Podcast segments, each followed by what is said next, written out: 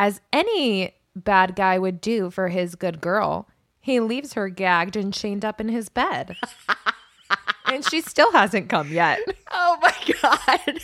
that segue though. Fire.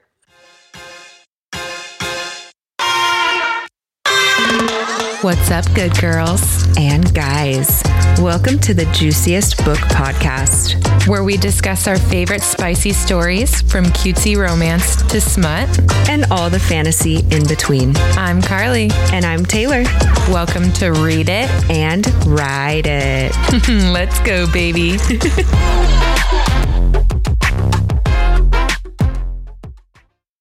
Before we start into this episode, we want to shout out everyone that's been messaging us or reposting the stuff that we've been posting and listening to the podcast because this outpouring of love and support that we've been feeling is so unreal. We feel so, so loved and so appreciated by you guys it seriously is really hard doing all this stuff, but then mm-hmm. getting positive feedback and hearing that people love it just makes all of the stress of everything totally worth it. And we are having a lot of fun doing it. And oh, yeah. we're just really happy that you guys are along for the ride and you keep saying, you know, like you want us to keep doing this. Yeah, it means the world to us. One person in particular that I want to shout out is Randy who messaged us through Instagram. She is a fellow reader who doesn't have any friends who read. And after Fourth Wing was like, holy shit, I have to discuss this with someone. And on a whim, looked up the book name Fourth Wing on Spotify and found us. Thank you so much for messaging us about your experience finding us and loving the podcast.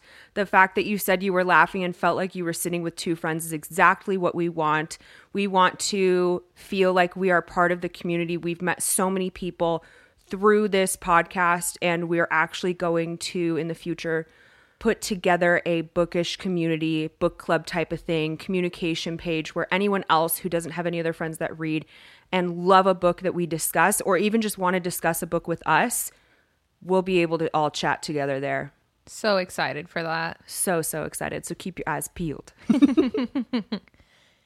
for today's episode, since Halloween was just yesterday, we're getting a little bit spooky. We're getting dark. We're running right back into that dark romance with The Ritual by Shantel Tessier. This book is about a secret society of lords with a gruesome initiation process, which, if completed, is rewarded with wealth, power, and status once they graduate from college. Entering their final year, they can claim a chosen woman to own. But little does our MMC know, his little black heart is actually capable of much more than just chaos and murder. Mm, so good. So exciting. Also, warnings this is super dark and super sexy. So, you know, make sure to check your trigger warnings. There are a lot, including CNC kink, which is consensual, non consensual, otherwise known as forced sex fantasy, which is triggering and really hard for some people to read. And this is a very, very common theme in this book. Oh, so yeah. just beware know what you're getting into, but it's fucking worth it. Fire. Overall rating for me was a three out of five. I did like it. Um, I thought the storyline of it was very creative. Like the prologue where they were laying out what was going to happen and him going through different initiations, how the lords work. I thought that was such a cool idea. This fucked up secret society that if you survive their trials, then you get to own essentially a woman in the end and she belongs to you. Like this was all sorts of fucked up written all over it. And I was like, yes, I need to continue because I need to know how fucking dark this gets. Plus, they literally say limits will be tested and morals forgotten. Like, you know, it's going to be spicy when they say that. And this did not disappoint because this spice was maxed out six out of six. I read some shit I've never read before honestly, it broke me a little bit. That's why I said it was a three out of five overall for me because the sex was kind of a lot at some points. And then, like, about three fifths of the way through, I thought the plot was dragging a little bit. And so I was kind of like, okay, like, can we get on with it? We're kind of doing the same thing over again. But the overall concept was so interesting. And I did think the writing was really well done. Yeah, for such a dark book, it only made me want to read more. Like, I'm glad it's a series. So I rated it a four out of five. I'd say this is only the third darkest book I've ever read, so I'd reread, but not like obsessed, obsessed, where I'd reread for the plot, if you know what I mean. When it comes to world building, it's a one out of five. This is based in reality. The action in this was definitely a four out of five. It's very descriptive type of gruesome shit. Like the murder, mm-hmm. the Torture. yeah, the bloodshed. It's very detailed. So the sex is very detailed. The action is very detailed. Yeah. I want to clarify too, for if you didn't listen to our first episode, the reason it's not a five out of five is our action scale. A five out of five is when there's a full blown war. This did not have an actual war, so it's just a bloodshed level of four out of five. Sad scale, a two out of five, surprisingly, considering how much bloodshed there was, but it was more like revenge focused, right? The family is fucked up, really isn't what they think. People get shot and you think they die, and some do die, but none of the homies. So, you know, you're not really like committed to anyone that dies. Right. And if they do, it's like people you want to die. Exactly, which is like my favorite when they kill off people that should die. Vengeful bitch. Humor, one out of five. I did not laugh once during this. I may have laughed at how kinky some parts were, but it wasn't like a funny book. It was not means. funny at all. fluff. Only a two out of five. I wouldn't call this book romantic. Yeah, I didn't even notice that the two main characters didn't even kiss for the first time until they got married at the courthouse. yeah, I didn't either. That's showing how much fluff is in this. It really does. Let's start with Blakely as our FMC. She's the Megan Fox looking type. So, blue eyes, brown hair, total bombshell. Because of her past and her current, soon to be ex boyfriend, Matt, she is starving for attention and love, which is ultimately why she gives herself over to Riot. Which, first off, Riot, I've never heard that name before, but I think that's a sexy ass name. Like, if your name is Riot, you're definitely into some dark shit too. Like, you're not just some happy go lucky guy. Oh, definitely. I will say though, I honestly didn't love the name. It was a little too close to rat. The first time I read it, I literally oh gosh, I, I literally thought it's a typo. It wasn't. Hater. Sorry, Riot. I like that in the beginning we got a little bit of background on his experiences through his first three years going through those trials because it really sets up for the type of man that he is, which, like I said, he's cruel, he's evil, he's got a god complex. He gives off very serial killer vibes. For example, he says, I throw the skin to the floor as a souvenir for later. Like, okay, that's gross. Yeah, gag. It's not her skin, it's someone he's killing. Either would be gag. and then right off the bat, first task kill or be killed. Yeah, so the book starts going through each of his first three years at the college. And the first task, he has to kill a betrayer to show his loyalty. Right. And it plays into this whole Lord's mantra of never show weakness. A Lord doesn't feel he is a machine. So you've got to kill without questions, is what he's saying in his mind to himself. Like, this is how I'm going to prove myself. I don't question doing these wrong things. I just trust that the Lords are doing the right thing in this situation because typically they're killing other Lords or people related to the lords that have betrayed them. He says in particular, in order to succeed, you don't have to be stronger, just deadlier. It really sets the tone for how ruthless he and the lords are. He also says that he was raised for this because my initial question about the lords in general was is it everyone that's coming from money doing this? You know, do their parents always have to do it or do they just decide to pick up chumps on the street and they're like, okay, you got to be in it this time? No, it's definitely very exclusive from what my understanding was. Like, it's basically You're raised in a family of a lord and lady, and only lords' kids can become lords. Like, if not, it's at least typically rich and dangerous people or families only. Like, I would see that, I could see them approaching a, you know, powerful family and saying, Oh, do you want your kid to be a member or do you want to be a member? But other than that, I think it's really, really exclusive. Yeah. Do you think something like this exists in real life? I don't doubt it. I know. It kind of gives me, I mean, this is obviously a conspiracy and I have no idea if it's true or not, but you see stuff about the Illuminati. Oh my god. That's kind of what it reminds me of. Oh my it is kind of Illuminati vibes. One of the other things that he has to prove in the earlier years of college is his commitment to the Lord. So enter fucking Matt. Boo. Literally the entire book. Boo. he and Matt have to go on a mission given by the Lords to kill someone. And they are standing over the bed that the person they're supposed to kill and the lady are laying in. The lady is naked, so her tits are out. And Matt all of a sudden just goes straight to, oh, I see tits. I'm going to rape her and get my dick wet. And Right. then I'll fucking kill this guy. Extra gross. Because later he says he wanted to do it because he knew it was Blakely's mom. Mm.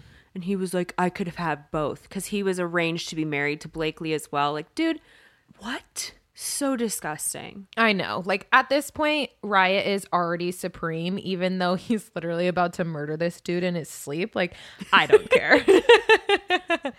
and then Matt kills her. She kind of runs out of the room screaming, and he pushes. I mean, I don't know. It doesn't really say exactly, but you know, Matt corners her enough to then she goes over the railing. She's splat on the floor. And this is where Matt and Riot's beef start because Matt got probation for that. Even though Riot did not sell him out, he didn't help him either. He didn't Yeah. say, like, you know, oh, yeah, he totally didn't kill her, but he alluded to the fact that Matt did. So then Matt and Riot start having beef. Right. And Riot's not a rat, contrary to what you might think with his name being Riot.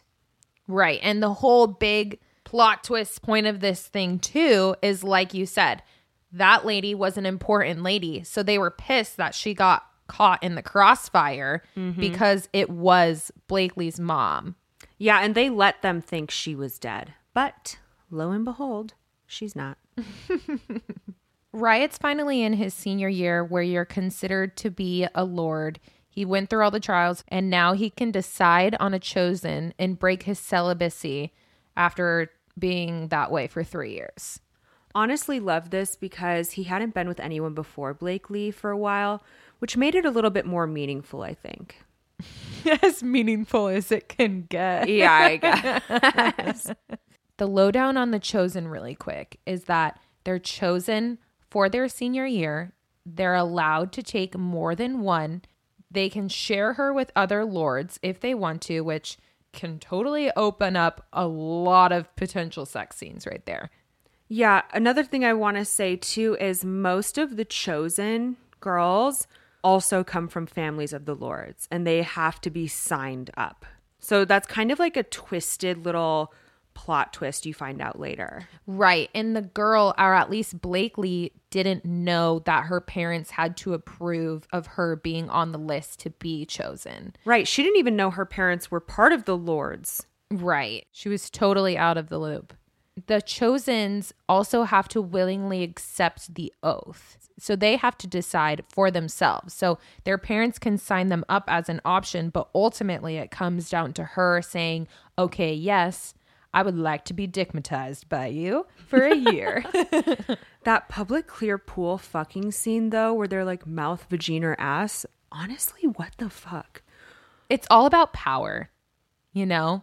Like it's whatever it is. I don't think they look at women as, you know, partners in People? love. yeah, I mean, yeah, they don't look at them like that. They're literally looking at them for holes in breeding. I mean, yeah, there's multiple scenes where they say my sex toy or whatever, referring to their chosen. So Yeah. it's very uh degrading kink, I guess. Yeah. D praise. I don't know. I don't know. Before Riot decides on who his chosen is, it comes up that he really doesn't actually have a choice because he meets with a lord and that lord says Blakely is his next assignment. And he goes, Well, she doesn't actually belong to me because technically she had a marriage arrangement with Matt, but that marriage arrangement doesn't mean that no one else can claim her as a chosen. Yeah, I immediately thought, why was she chosen for him when it's so rare to happen? Was one of the older sick fucks interested in her or something? But then later you find out it's her fucking dad assigning her to Riot. Riot even says during a scene that the key to the chosen is humiliation. And her dad has obviously had a chosen before because that's who Blakely's real mom is. Like, what the actual fuck? I know. He, like, the fact that you would subject your daughter to what that's going to be definitely gives me the ick. Super ick.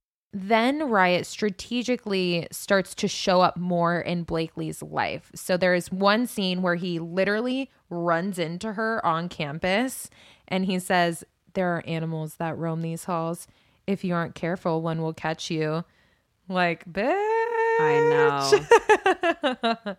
you immediately get a glimpse at how toxic her relationship is with Matt.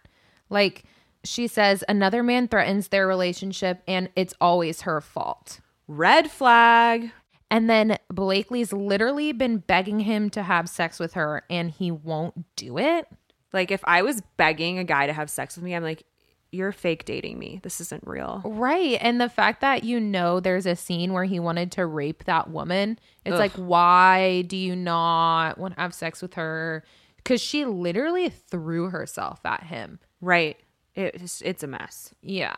So it's no surprise that she's mesmerized by Riot already. Like, her boyfriend was literally standing right next to her. He's asking her what's wrong, and she can only make eye contact with Riot. Like, the dude already fucking owns her.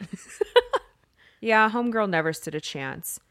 After this first kind of showdown with Riot, Blakely and her friend Sarah run across a flyer for the ritual. Uh, if you've read this book before, you know the popular quote, I vow, you vow, we vow. And then the flyer goes on to say, you know, the ritual is what one must do in order to become chosen. A chosen must willingly surrender to all that they do. My first thought on that scene was, wow, they really just come out and straight up say it on this flyer. But later it's revealed that Riot and Gunnar strategically placed it for her and Sarah to find. I know, because at first I was like, they just have these flyers hanging out. Yeah, what like, the hell? What the fuck? Riot proceeds to stalk her before he starts kind of showing his face again in her life and, you know, pushing her towards choosing him. And one of the scenes that I mean, I didn't laugh because it was funny, but I was just like, you're such a sick little pervert. Is when he's jacking off in the car, watching her through the window of her bathroom. Yeah, I literally wrote in the book, wow, men are weak. I mean, he already says you're mine in his head, but she's mine trope with a sadistic twist and an alternative darker meaning. He's not like, "Oh, you're mine. You're the only one for me." He's like, "I own you, bitch. You're mine." okay. A little I'm, different. I'm surprised she didn't have a fucking collar at this point because that was the kink that they were into. Mm-hmm. Blakely finally decides to do something for herself. She's you know, fed up with Matt and Matt not telling her anything about the Lords and decides to go to the party at the Lord's Manor with Sarah.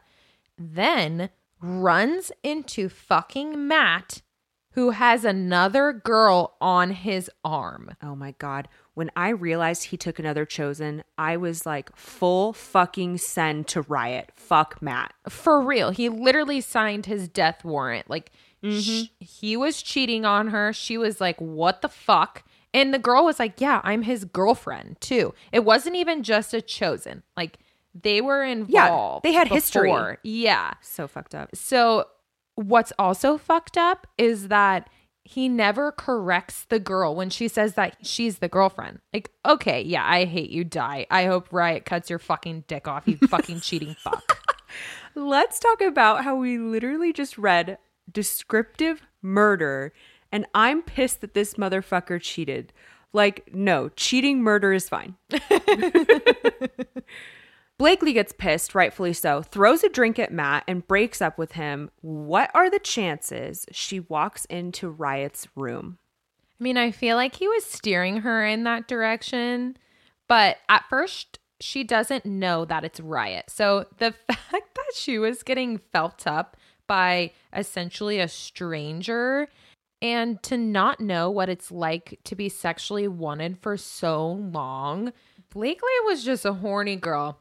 She wanted to get dick down, more power to her. I don't know if, you know, if some other guy followed her in there, would she be doing the same thing or is she just allowing Riot to do it? Hard to know. But it did end up being Riot, and their first hookup did not disappoint. No, it didn't. First hookup, and he busts out the handcuffs and blindfold. Like, dude loves his control and dominance. Could you imagine literally your first time with someone and they break out all the toys and you're like, holy, okay. Yeah. This is what we're into, I guess. I guess. I love when he's like shh and sliding his hands down her body and he's just like, let me help you. like I know he doesn't have good intentions, but I'm gonna let it go. yeah, we're into it. And I honestly don't think she knew it was him because she was intoxicated, but he is talking. Like, she could have possibly recognized his voice. Right. I did find it interesting when it switches to his point of view in that moment and he's thinking about when Gunner said that Blakely was a virgin and then Riot asked Blakely, you know, are you? She says yes. And then his inner dialogue to himself is, I'm going to take it slow. I don't want to hurt her until she's my chosen and then all bets are off. Like why question mark Yeah, he doesn't give the vibe of like go slow. So it is surprising, but I'm glad because it showed the slightest soft side to such a dark, dark character. And definite foreshadowing because he's going to be one of those I only care about you, the rest of the world can burn for all I care types. But not too soft. Don't get it twisted. no, there's something about when a man goes down on her and he takes her leg and throws it over his shoulder that gets me feeling some sort of way. Like, I don't know if it's just like, he's like, this is my fucking meal and I'm gonna have it. Like, she has no choice. Yeah, if the legs are over the shoulder, he's feasting. you know it's the truth. He's buried deep. I love when she gets confronted by Matt after the party. And at this point, you know, she doesn't know that it was actually a riot. She's still questioning it. She maybe even thinks it's Matt. And then Matt admits to her that he left the party early. So then she's like, okay, it for sure wasn't him. And Matt starts getting aggressive and being like, what do you mean? And she just snaps back and is like, you weren't the person at the party I fucked. Like, yes, bitch, let's go. Fucking stick it to that man. So glad she blows him off, especially since his other girlfriend slash chosen walks up and he picks her over Blakely right away. Right. To top off this scene, too, Riot Daddy enters and goes, Problem here? Looks like someone claimed your bitch. and then whispers in her fucking ear, Told you he was over you. Oh my god. In the back of your mind, you already know it was him, but still full blown butterflies when he confirms it. Then he continues his dirty talk in that scene, you know, trying to convince her that she should choose him. And his dirty talk was making me clench my legs together. Like, I was like, we're in a hallway. We're not even in the bedroom right now. One thing that he says is, I'll own you. And I think that's exactly what you want. Like, I'm deciding for her, Riot. She's going to be your chosen. Yep, yep, sign her up. he also says, from eating her out, I can still taste you. Was like, what? When an author knows how to hit the reader's G spot with that dirty talk, though. Woo! She does it multiple times. Let me Yeah. tell you. Yeah. She does ask Riot if she was to be his chosen, would he hurt her? And he says yes, but I'll make you like it. But you're going to love it. Instantly thought, okay, this confirms it. He just wants revenge on Matt, and Blakely totally calls him out on it, but also admits she doesn't really care, which I was glad because we need that girl to have some bad bitch energy, right? You're going to be a sub to a Dom, but still have some of your fiery personality in there, right? Right. She still has a backbone. Like just because you want to be submissive in the bedroom doesn't mean that you don't want to be You're not a that in pushover real life. Yeah. I agree. Because she's kind of been that way her entire life. And now Riot is bringing out this side of her that she can feel more free. Mm-hmm. Blakely is so committed to this that she even takes a drug that knocks her out without even knowing what it is. Riot comes over and finger fucks her, but honestly, I felt like this was needed because she's still a virgin at this point, and it turns out she's into it, into specifically being out of it. Like later on, she wants to watch that moment on video after finding out that he had put cameras up all over her apartment. Right. She does this whole like drugging her and having sex with her while she's drugged is a very common theme. yeah, it's again, we have the non-consensual consent. Exactly. it's it's yeah, it's in there. the way he plays mind games with her throughout her trying to decide if she wants to go the route of being a chosen by saying, Haven't you ever wanted to do something for yourself? Like, okay, a little drastic, becoming essentially a slave to a man you barely know. But if that's what's doing it for you, girl, more power to you. But understandable because she said she's never been able to make her own choices. All of her days are planned out for her. This is literally basically her only opportunity in her mind to say, fuck it, I'm making this decision and I'm going to do it before then she has to be married to Matt for the rest of her life. So it makes sense.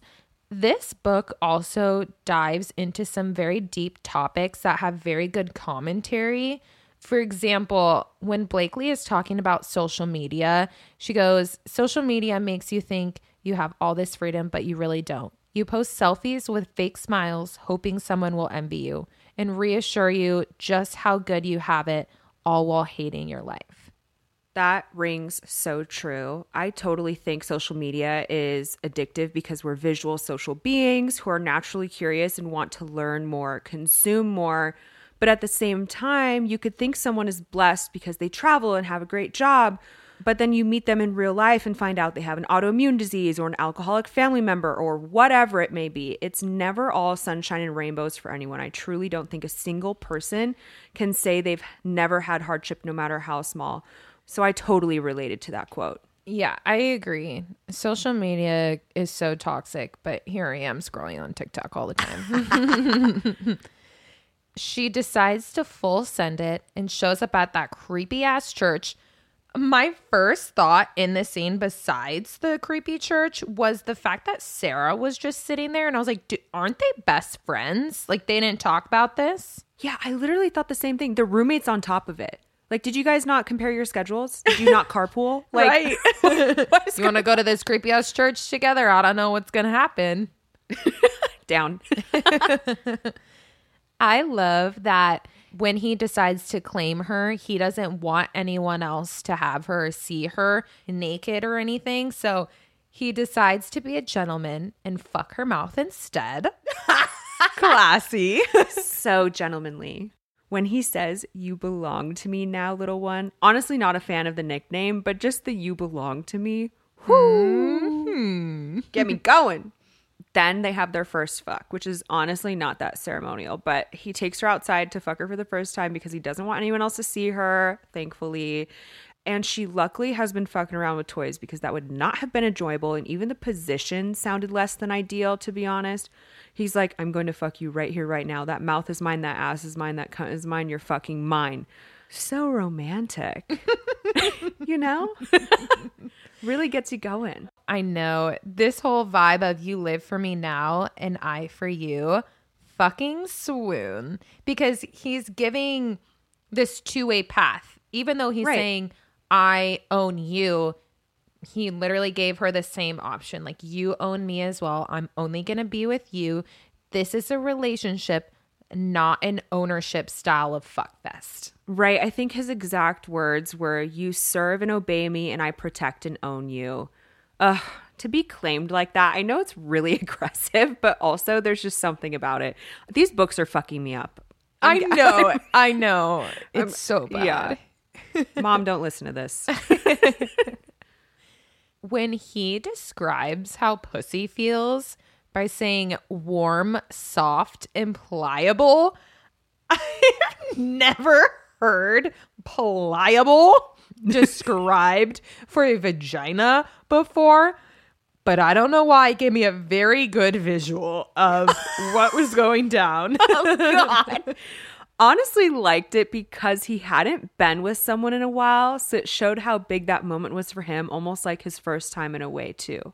Right. But, you know, rude because I don't think he made her come that first time around. So fucking rude. Like, I'm down for the aggressive, wild, crazy sex, but you got to make the girl come. Yeah, be a giver. You can take a little, but you got to give a little too. Damn. Also, I guess he does technically give her a little bit of something, mostly choices, but no safe words. He says something like, We are training these women for a higher power. Even I can't save her from her future. All I can do is prepare her. That honestly pissed me off, though. Because it's like, again, they just see them as like items, not even people. Right.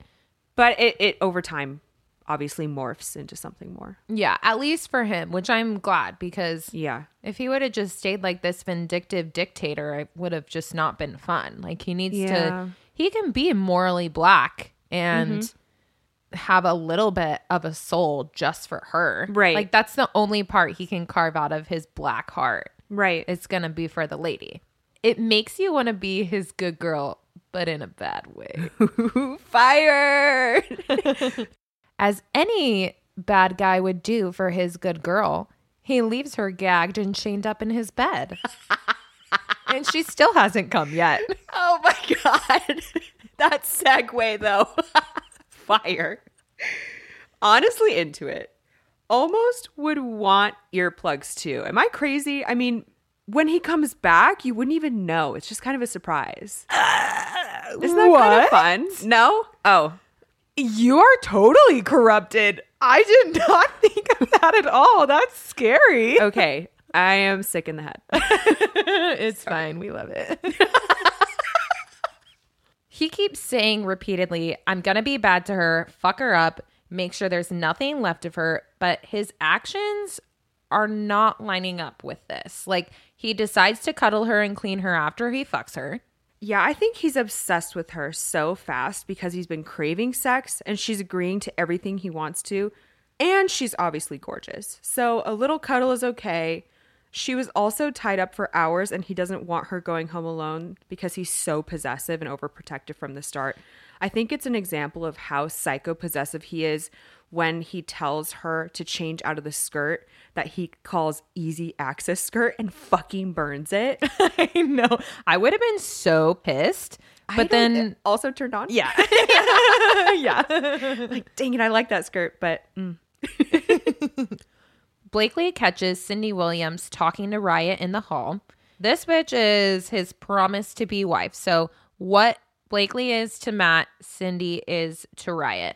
And even though Blakely doesn't know this, it switches to Ryat's POV and he fucking hates her, which good. Like, Yeah. I didn't want him loving some other girl. me neither he even hints that he's not going to let the arranged marriage ever happen Right. She does get mad over it though, which rightfully so, because if I saw him with another beautiful girl, and even if I knew that he hated her, like she's going to be the one to marry him, and I would be jealous of that. oh yeah no doubt. And then matt finding her eavesdropping and licking the side of her face saying i will own you. I will never let you see the light of day and you'll beg for death that officially put him on my kill list like you didn't like him but now you hate him Right. And Ryat ends up pulling her into a room after she's trying to blow him off after seeing him with Cindy. And she sasses the fuck out of him by saying, Unless you plan on ripping my clothes off and bending me over this desk, then we're done here. Oh my, honestly, so surprised he let her get away with that. I know. I feel like he's just realizing, like, okay, I'm a little bit whipped here. and I like whips. Um, I love a good revenge going to the club moment. She's like, fuck you, Ryat. I'm going to do something that I know you won't like. She dresses up like a slut. She's feeling herself. She's going to the club with her friend, which ends up turning into a punishment with the belt. I cringe every time there's like a spanking with a belt. I just, I can't do it. Like, you could choke me out until I die, but once you get a belt in there, it freaks me out. Oh, God. Like, even a whip, I'm totally fine with. A flogger, totally fine. A belt, it's like a different level. I don't know why. It is a little scarier. The manipulation in this scene, too, like saying, You have all the control, you just need to tell me what he said. She admits what he said to her and also laughs at Matt thinking she'll fall in love with Ryat. That shit was gold because, I mean, obviously, as readers, we're like, okay, they're obviously going to fall for each other, right? Mm-hmm. But she's just, I'm just your sex toy. I don't care. This Right. is what I signed up for. I'm never falling for you. I want to address the forced sex fantasies on a little bit of a deeper level because throughout the book, she brings it up to Ryat and even has some dreams about it. Right. This kink, also called CNC kink, forced sex kink, is very common in dark romance. And I like how in this book, Blakely has this taboo fantasy, but then has an inner dialogue discussing about how, you know, she felt fucked up having it. And then her reasoning on what she found online about, you know, why she has it. And personally as a reader i don't understand since i'm not into that kink but through her explanations i was like yeah i definitely get it that makes more sense about why you would be into that for instance as the book goes over a lot of people you know thinking forced sex fantasy implies violence but it's really for women who want someone who wants them so much they can't help themselves. Like they literally cannot take no for an answer.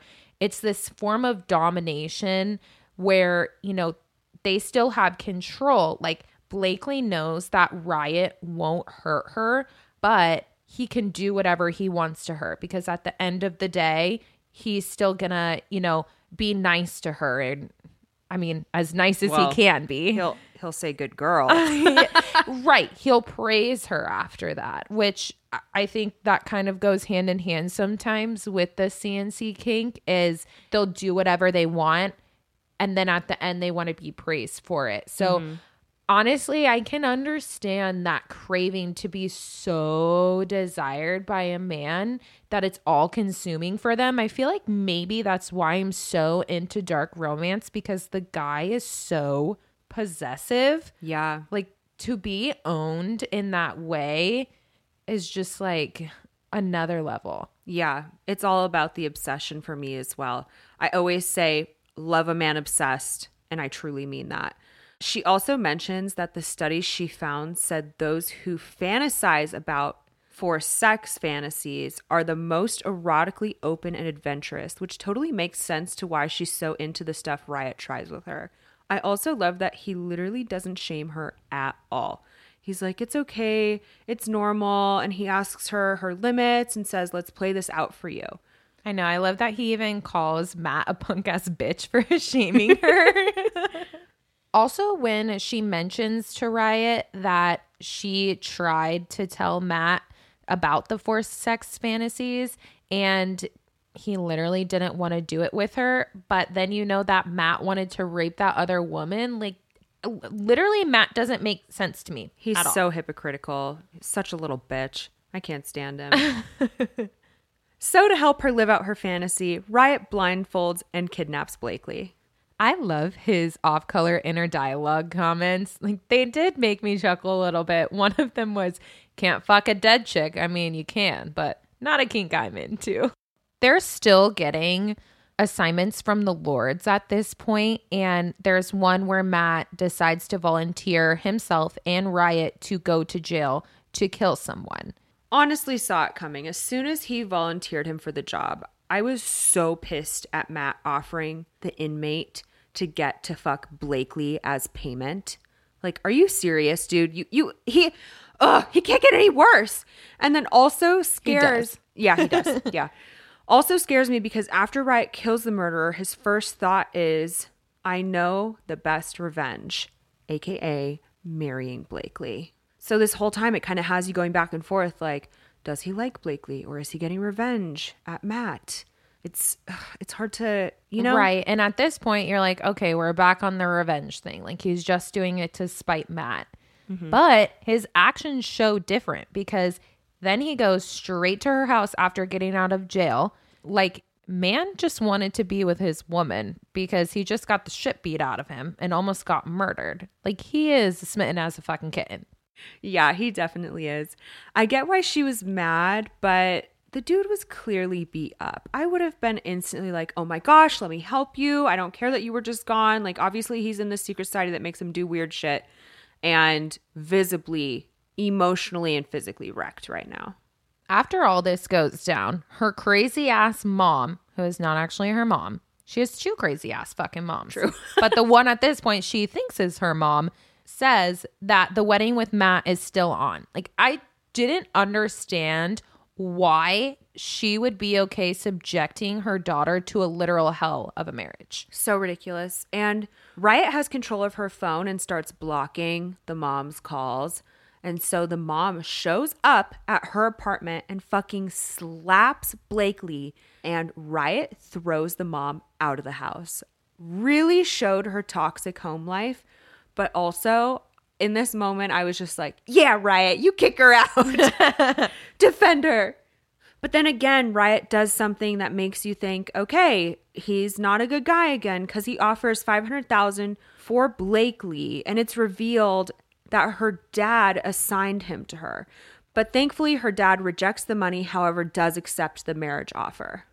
I knew after the jail scene that it was alluding to the fact that he was going to marry Blakely, but that shit came on super fast. Like totally 180 for him. I mean, I feel like it was definitely going towards this idea, but I think it ended up being a little bit faster because Matt tried to kill him and that just pushed him over the edge. He was like, okay, I'm not waiting anymore. I'm going to have her then, and no one else is going to have her. Yeah, it's kind of suspect. He says shit like, My cock is the only one that's ever been here and it's going to stay that way. Like, he's so overly obsessive and protective, it's toxic, but I love it. And then alternatively, he says shit like, There will be no prenup. This marriage will be successful. Or Blakely will depend on everything from me and I will give that woman whatever the fuck she wants, mentally admitting he's obsessed with her, but not in love with her. So it's kind of like. uh, I feel like his version of love is like not what we think of a standard love is. Like I feel like Yeah. for these morally gray, morally black guys, obsession is love. I agree. for them. And that is not the same thing because one causes you stress and anxiety, the other brings you peace and calm. Right.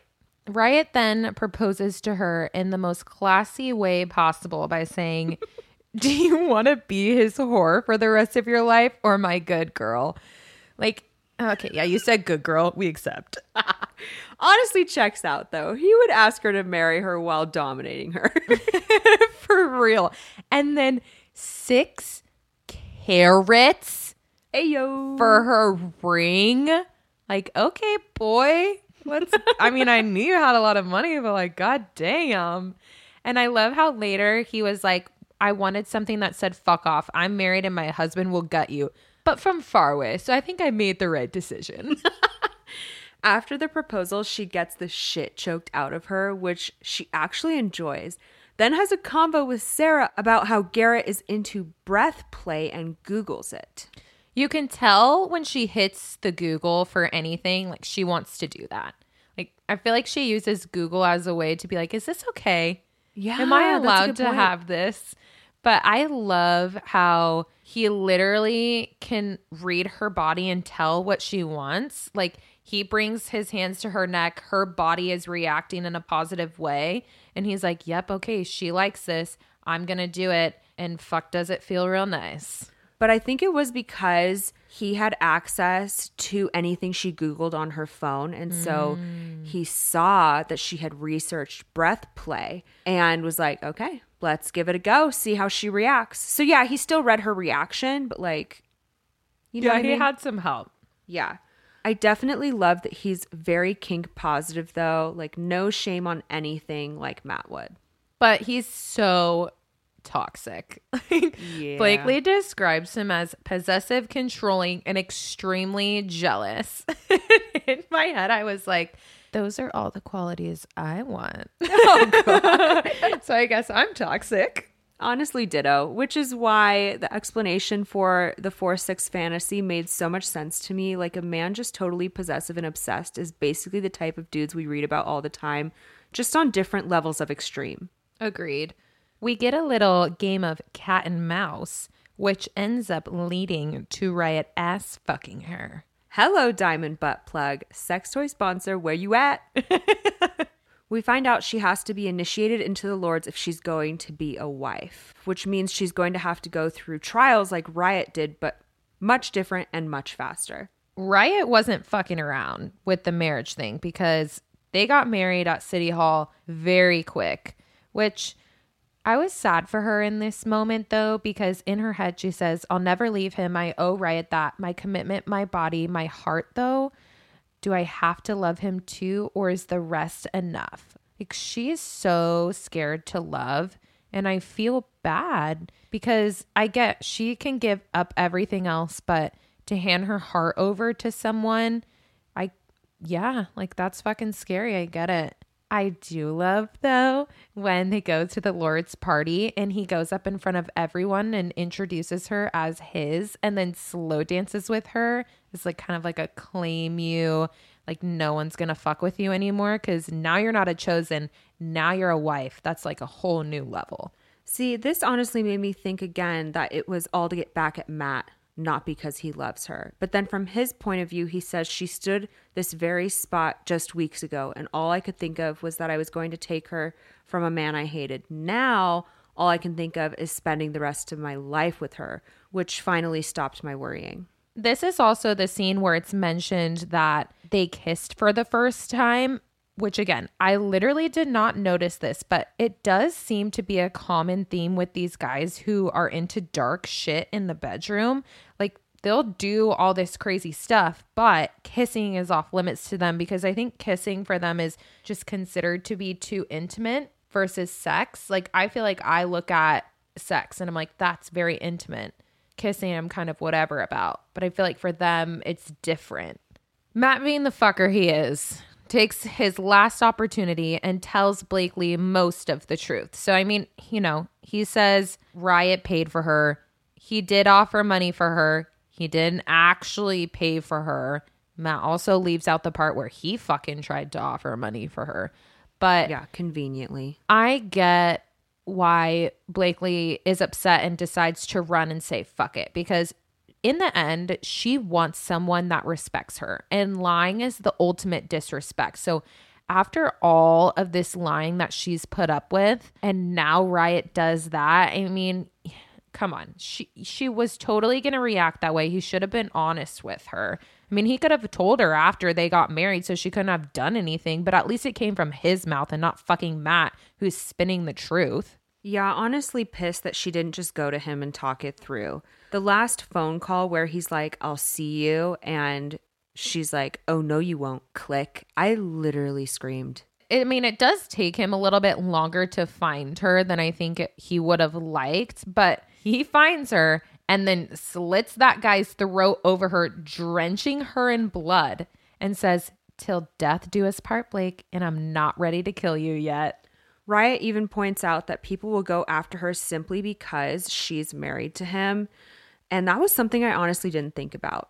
What's kind of cute though is both had trouble sleeping being apart. Like he saves her life and then says, I'd go to war for my wife. I'll always show up for her. And he even admits he's in love. I should be your biggest threat, but instead, I'm falling in love with you. Like finally. Right. Finally, we get the words coming out.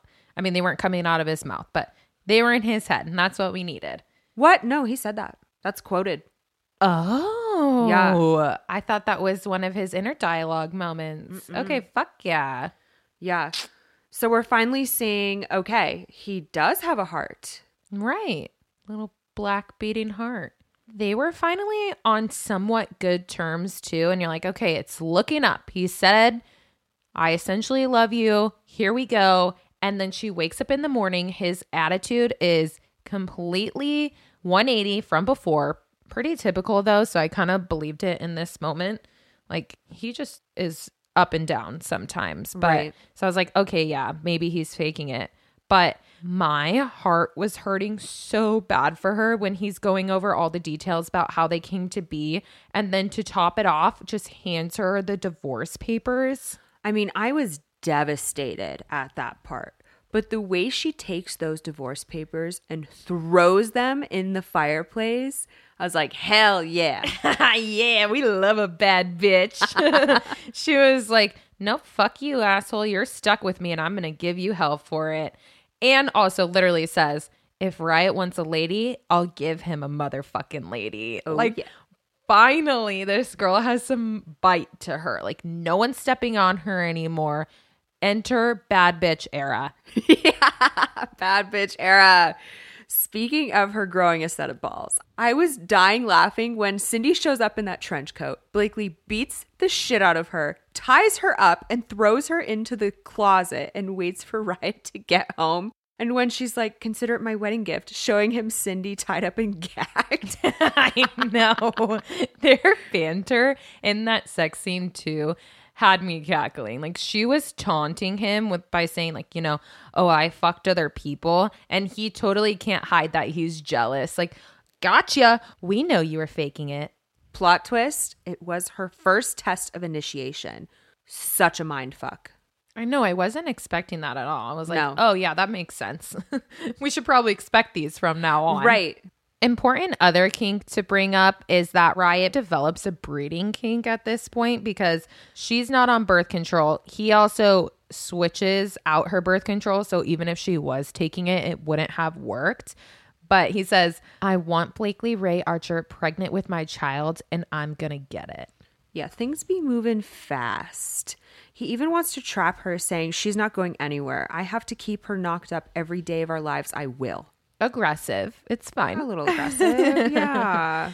Ryat proceeds to take her into his backyard torture dungeon where they then torture and kill Cindy. Oh my God, when Ryat's like, look at my wife, Cindy. I want her to be the last thing you see. Oh, and the way Blakely is straight up turned on by it. And that is such a Roxy and D moment all over again, but with Ryat and Blakely. I know. Then they have their little bonding experience burying her body at the church. that should have been traumatic, but instead, Blakely found it cathartic. She's like, okay, I saw her get buried. We're done here. And if you didn't think one torture session was enough, enter the cathedral where she's sitting up in the pews watching Ryat torture Ashley, who Ashley was Matt's girlfriend, aka his chosen during that time. And I honestly found it so surprising, like how much Ashley knew about everything, like how Matt was literally spying on him. I, I seriously was like, what is Matt's end game? Like, I just Yeah. don't understand what he wants from here. And then Ryat being a fucking savage, cutting her up while he's torturing her, and then kicks her chair back and lets her drown in the pool. Like, I mean, deserved. Not sorry about it. Yeah, we don't feel that bad. Post murder, Blakely asks Ryat if he believes in heaven or hell.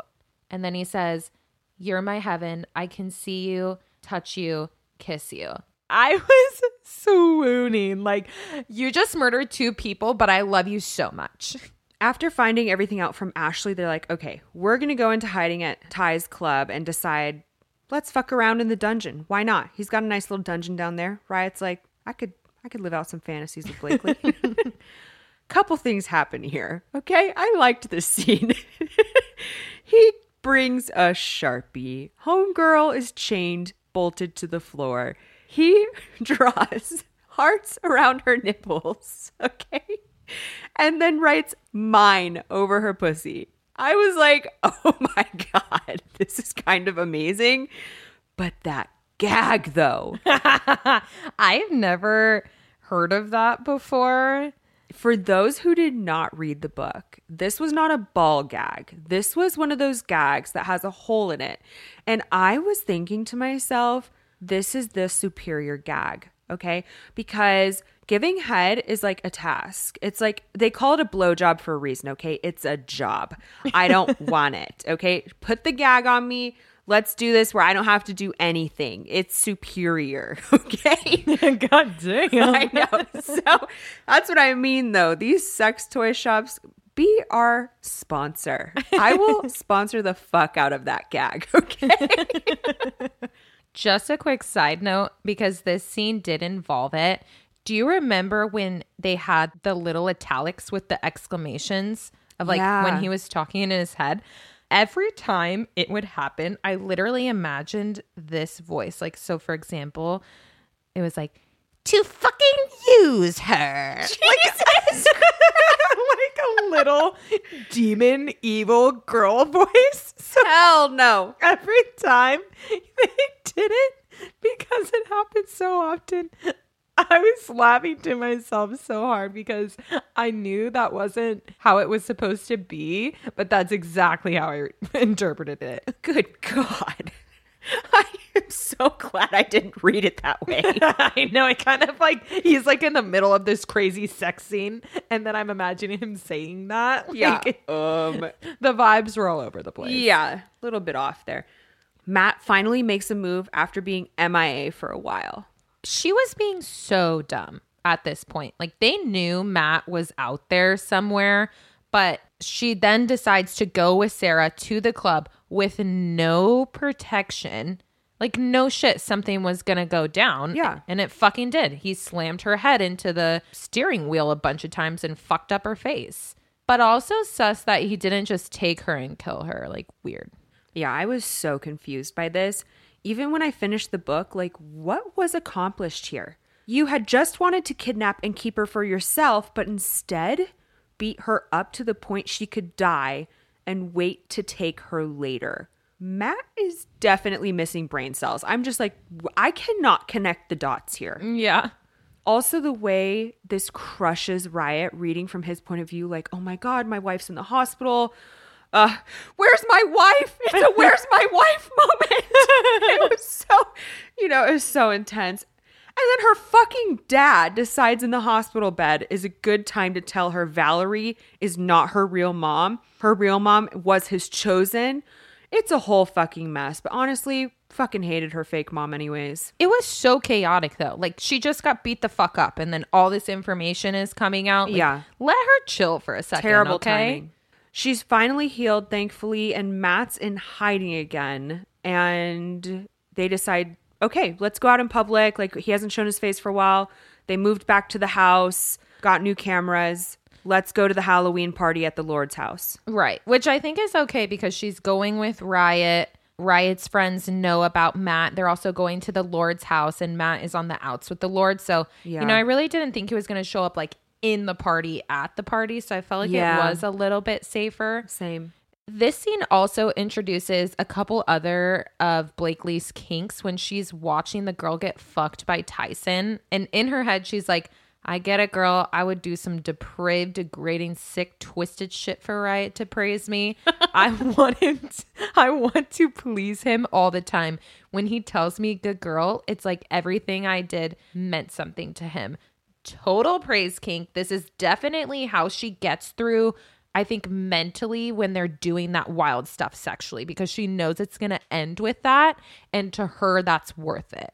Something interesting that I'm not sure you caught as well is that Ryat, when they first go to Ty's club and he's meeting with him in the office, he even mentally says, I learned everything I know basically about dominating a woman from Ty. Yeah. So it's kind of funny how Blakely's watching Ty do his thing and she's like, I get it, girl, because her man is doing the same fucking shit. Right. Tyson's book is the third book, and I have read it. And I heard it's the best. woo, baby, you think Ryat's dirty? Oh, Watch out. These next two books, crazy. Mm, I can't wait. I also want to clarify this is a bit of a voyeurism kink watching Tyson and this random chick and then Ryat finger fucking Blakely while she's watching. And he says something like, I'm fine with you watching other people, but no one will watch us. It's funny how he always brings in a little bit of his obsessive possessive into every single sexual scene. Yeah. Even though they're out in like a public area right now watching someone else fuck around, he's like, You're still mine. Things escalate quickly because Matt shoots Ryat, and you're like, is he fucking dead? Like, what? I was convinced he was dead, but I wasn't sad. I was pissed. yeah. And then Matt kidnaps her. Then, on top of it, she finds out her fucking mom has been in on it the whole time. I was so glad that's not her real mom, though. I was feeling so bad for her. And just when you think the mom can't get worse, oh, it does. Uh, yeah, because Blakely's pregnant. Like, holy shit. And then the mom's like, nope, we can't. You know, you thought she was kind of protecting her because Matt said, oh no, let's kill them. And she's like, no, we can't. She needs to have the babies. And Blakely's basically like, you're never fucking getting my babies. And then the mom says something so psychotic, like, I'll cut that baby out of you and leave whatever is left for Matt. Dude. I'm spiraling at this point. Fake mom is pure evil. And Matt tries to beat the babies to death in her womb. This whole scene is truly sickening. That's, I mean, it's a dark romance, but it's also just fucking dark. Yeah. Like, honestly, seriously, what does Matt even want from her at this point? I feel like the only thing that makes sense is that he just wants to get back at Ryat. Yeah, he's clearly delusional since he totally thinks he's still a lord. She will be his lady, even mentions he'll let the other lords share her. Like, dude, they literally have a hit out on you. They're not sharing nobody with you. I know. It's ridiculous. He tries to attack her, and she, thank God, is a bit more, what's the word? Powerful, confident in herself, will throw a fist. She fights back and bites his damn nose off. I was like, she is fucking pregnant and throwing down. Let's go. Meanwhile, we find out Ryat is alive and has a chip in Blake's arm, so they track her down SWAT team style. They show up, and Tyson does so well undercover. I'm convinced that he really is there to take Blakely as his own, and he watched her fuck him from the club's basement and is acting like he has an inside joke with Matt. Like, what the fuck? Yeah, I was scared. I was like, what the fuck? Tyson's bad? Like, I don't understand. Like, why do we need more bad going on right now? Right. There's enough bad. I'm like, are there any not corrupt lords? My God. Also, it reveals just how dark the lords are because he brings up this rule that any lady, once her husband or lord passes, must be reassigned to another lord. Like barf, giving major sex slavery vibes. No, thank you. I did not like that at all. Yeah, it's honestly going back to again, they are sex objects and they're there for breeding. That's all they want them for. Is disgusting. One part that I was kind of confused about still, so maybe you can better explain it to me, is how Matt's dad has been in on it too. Like he did something bad and they weren't going to let him be a lord anymore. So then Blakely marrying Matt was going to be the solution to that. Like, I, I feel like I'm still confused about that. Yeah, it was a bit of a mess from the beginning and it progressed. Blakely was originally the ticket to their family not going broke by Lord's standards. Now that she's married to Ryat, the Lords were kind of like, okay, we don't really have any need for this guy anymore. And Matt's dad was actually who she was supposed to kill to become a lady before she got her face beat up. Mm. Remember, she was waiting to meet someone and lure Yeah. them in? That was his dad. So, oh. yeah. Understand now. Okay.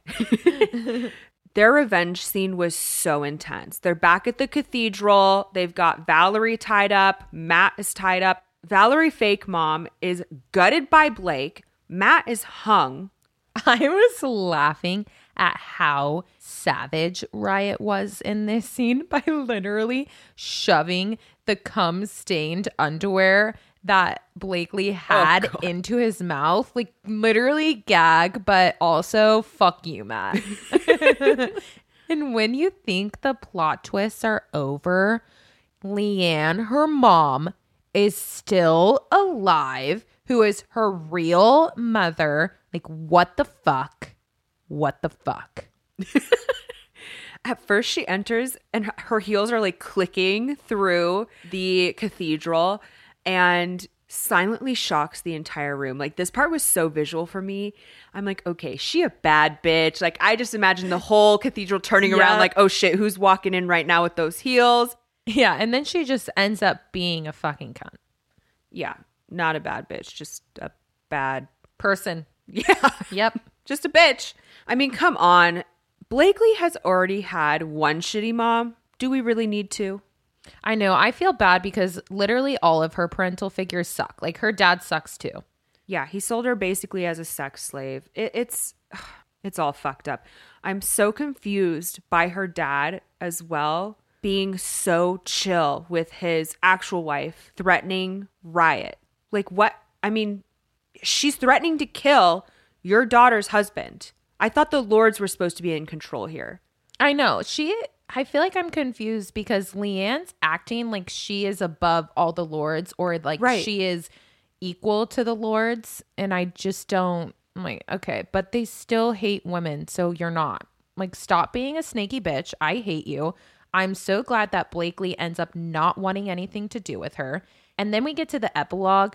I hate her more. Like she is giving me such an ick this entire conversation that she's having with Blakely.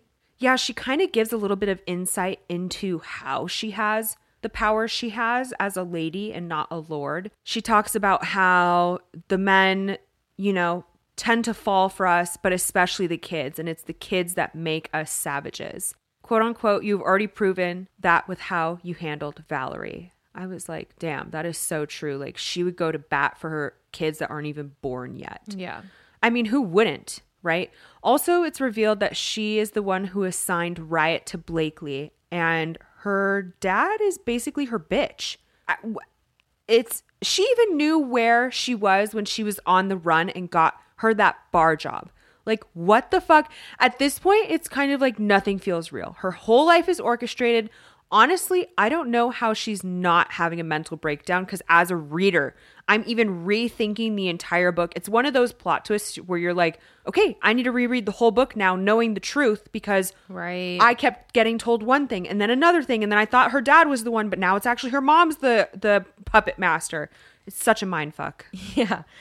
I feel like one of the main things from this conversation with the mom was that, you know, Blakely doesn't want her sons or daughters being lords or ladies.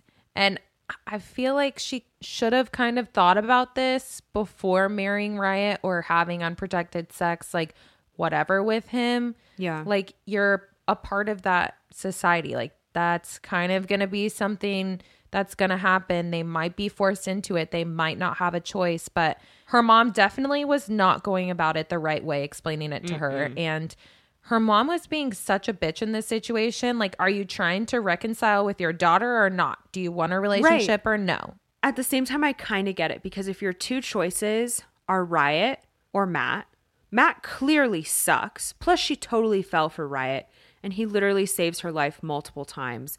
I don't think she can get the dicking down Ryat's giving her from anyone else either.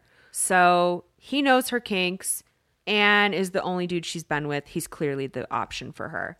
Also, the way their combo ends with her slapping her mom and then saying, I'd do anything to keep them away.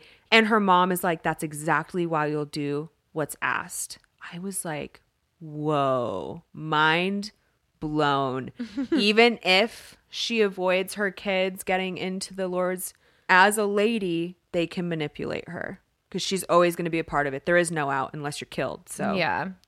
Fast forward 18 years. I love this scene where the you know the twins that she was pregnant with end up being twin boys and they're such little fuck boys. like they're both sneaking people out of the house. And why do I feel like their daughter is also a sleigh? Like I kind of hope that she does some sort of spin-off later on of like the kids or something cuz that would be kind of fun.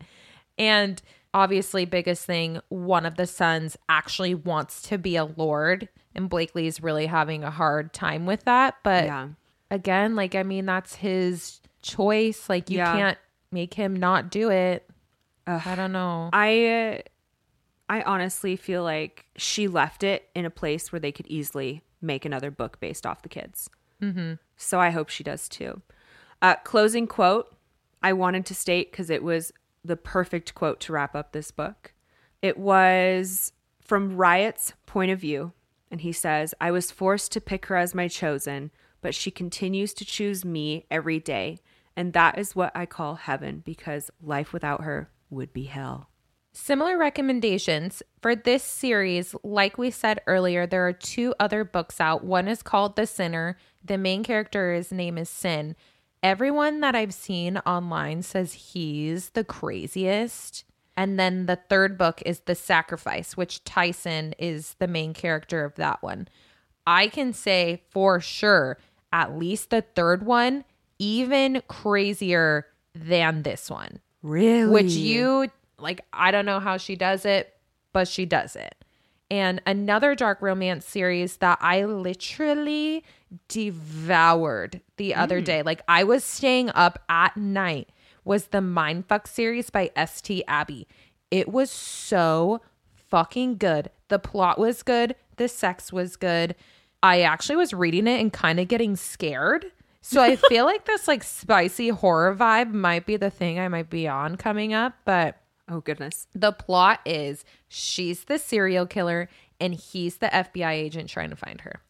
Ooh, that alone sounds like a good plot. Mm-hmm. Plus, it's a dark romance. You got me. A recent dark romance I loved that also includes murder and a school grade characters was Sinister Legacy by Harley Beck. I'm going to post a review of her book on our Instagram stories, which you can find in our mini review highlights as well. But don't forget to read the trigger warnings. There is some consensual, non consensual shit that goes down in this one as well. That is very unusual. Has to do with kind of some drowning stuff and like it's it's intense. I hadn't read a scene like that before, but I will say still such a good book. Same thing as you. I devoured it. Some upcoming work that Shantel Tessier is coming out with is the Carnage series, which they do mention the Carnage brothers in one of these books. I forget if it was mentioned in Ritual, but I'm pretty sure it's mentioned in Sacrifice because they have a relationship with Tyson, and each of the books are going to be a different member of the Carnage.